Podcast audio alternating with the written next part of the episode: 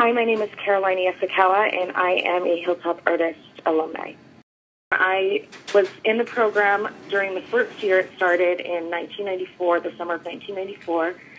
I got involved through Stadium High School's art program, and I was nominated by my ceramics teacher at the time. At that time in my life, I was a quote unquote troubled teen, and um, it was a great release for me as far as um, stress and being able to express myself in other ways other than anger.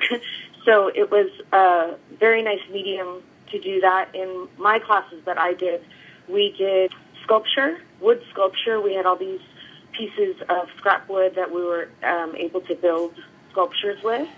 And then we did screen printing and, um, of course, the glass blowing.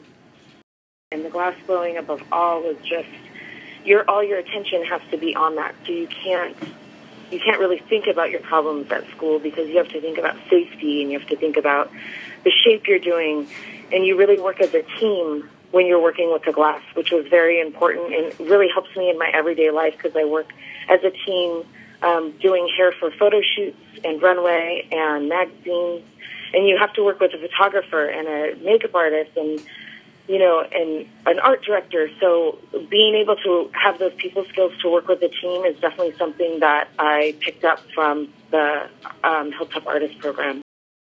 My family was going through a lot of problems at the time. My parents were kind of on the brink of a divorce, and I didn't really have anywhere to go as far as support.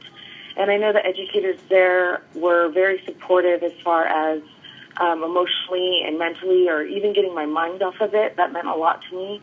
And being in a field or being in a classroom with like-minded people really helped me because I'm very artistic. I still do I do hair for a living, so I'm still very artistic, and it really helped me be around with people that understood my way of thinking. Mm-hmm. So that was probably my favorite part of the program is being around other people that understood art like I understood art. Mm-hmm. So it was it was really refreshing to be in that kind of environment. I am always seeing Chihuly stuff everywhere. So I, whenever I see that, I bring up the artist program, the Hilltop Artist in Residence program, and people are always so blown away by that opportunity that I had, and being able to um, use everything that I got into that course, even as far as like even dealing with problems mm. and dealing in you know releasing stress and all that through art. All of that I've learned there. Thank you for listening.